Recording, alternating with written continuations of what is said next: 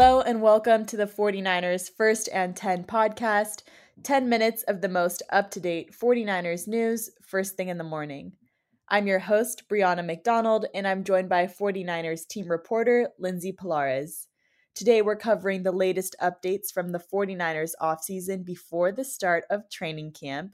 And as the team worked their way through OTAs and minicamp, Lindsey, you had the chance to sit down with our newest defensive coordinator, Steve Wilks, and talk about what he's like as a coach and what his plans are for San Francisco's defense.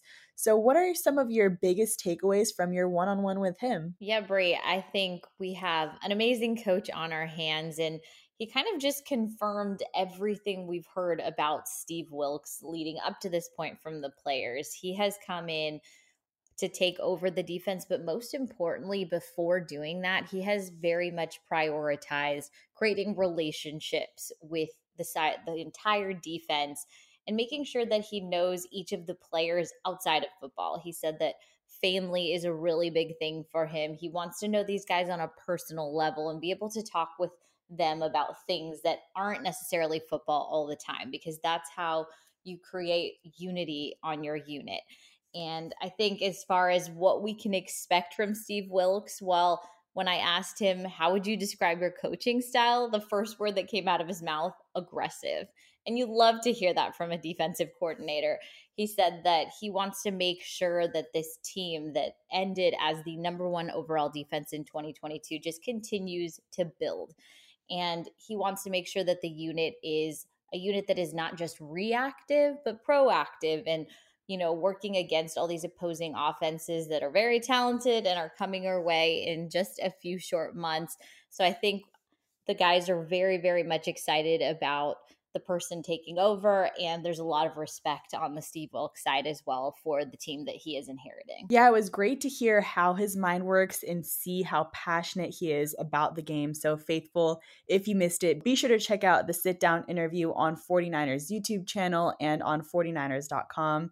Some new content also coming out recently is the latest episode of You've Got Mail. Very exciting to hear from offensive lineman Spencer Burford and Jason Poe on the podcast.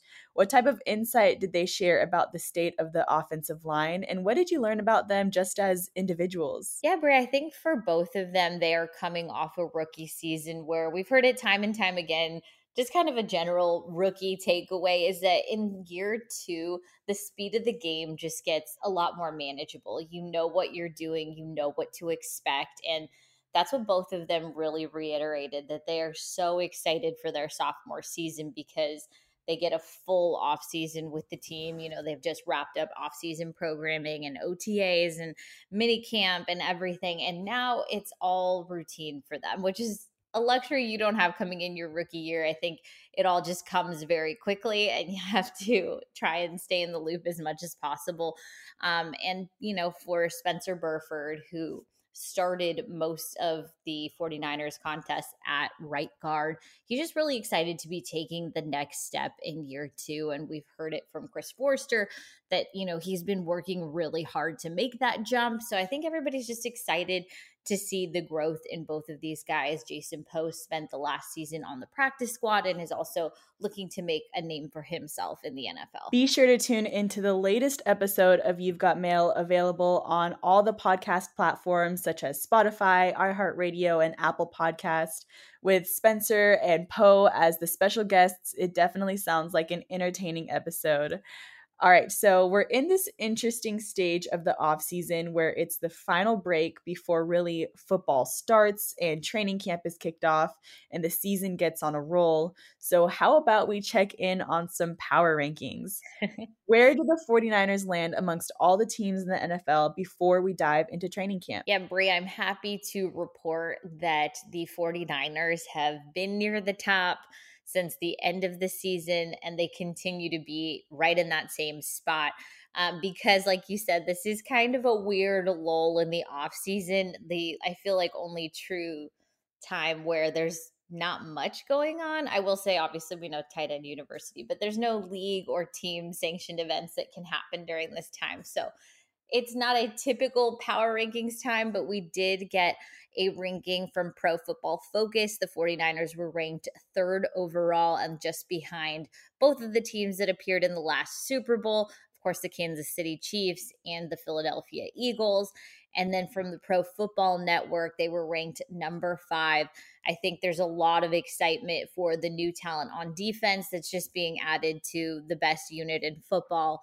Um, and then also, there's just a lot of good eyes on Javon Hargrave specifically, just because of what a successful 2022 season he has and the additions that the 49ers made in the offseason, I think caught some people by surprise in a very good way. Uh, and they're, you know, locked and reloaded for the upcoming season. And there's plenty of anticipation, not just for the defense, but also for all the core returning players, which, you know, include the CMCs of the world, George Kittle, Fred Warner. I could go up and down the list of talented players that are coming back. So lots of good things. And it's it's good to know that that's something that's pretty known across the league. And in our latest installment of the 49ers 2023 roster breakdown, we have given a preview into our newly acquired free agents now on the team and as for the outlook of this group, General Manager John Lynch and the team's front office reflected on where the 49ers had room for improvement. And their most important needs were met during free agency as they signed on players to enhance depth in pretty much all aspects of the team's roster. But the team's top priority and main goal of adding an elite defensive lineman was also met with the signing of Javon Hargrave, who is one of the most coveted free agents available in 2023 and some of the biggest news in the NFL offseason. So, looking back on the free agency period, how are you feeling about the new names that have been added to the team's roster? I think, Brie, there's a ton of excitement, like you said, for Javon Hargrave, but there's a lot of excitement for just the fresh talent coming to that defensive line. You saw multiple additions over the course of free agency. We added Austin Bryant from the Detroit Lions.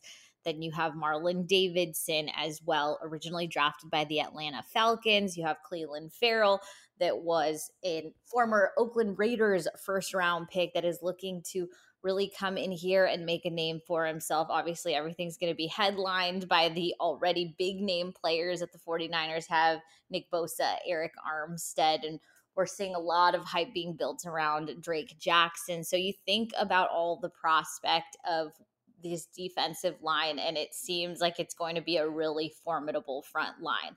Um, and then you have additions all over the defense. You have cornerback Isaiah Oliver, you have Myles Hartsfield that was added to the secondary. It just seems like there's so much good talent that came in. And again, with the anticipation and excitement with Steve Wilks, you add all of that in and I mean, you have to be pretty optimistic heading into training camp, I would say. Yeah, and we've gotten to see some of them work during OTAs and minicamp.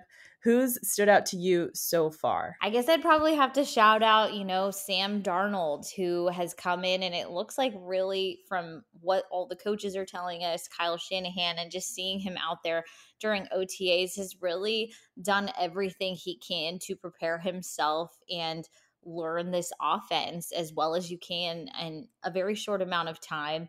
You see Javon Hargrave, uh, who looks great. He wasn't around a ton. Train he was training on his own during the off season, but you just see the excitement and you see the reunion of him and Nick Bosa, and that honestly just feeds a lot of anticipation for the coming season of what is to come for that defensive line. I mean, you saw Isaiah Oliver make a ton of plays. Obviously, non padded practices and all that. But he's making plays, which means he's getting a real hold on this defense and really immersing himself in the team. And then you saw some of the rookies make a lot of big plays. Um, and I know we've talked about them already. So just a lot of good things coming left and right. All very exciting stuff as we inch our way towards training camp. But that will do it for today. Be sure to look out for all of the 49ers offseason content on 49ers.com. Thank you so much, Lindsey, for joining me in this off-season update. Don't forget to follow First and 10 on Spotify and Apple Podcasts. Be sure to turn on the notifications so you're in the know when we post any breaking news updates. And thank you, Faithful, for tuning in.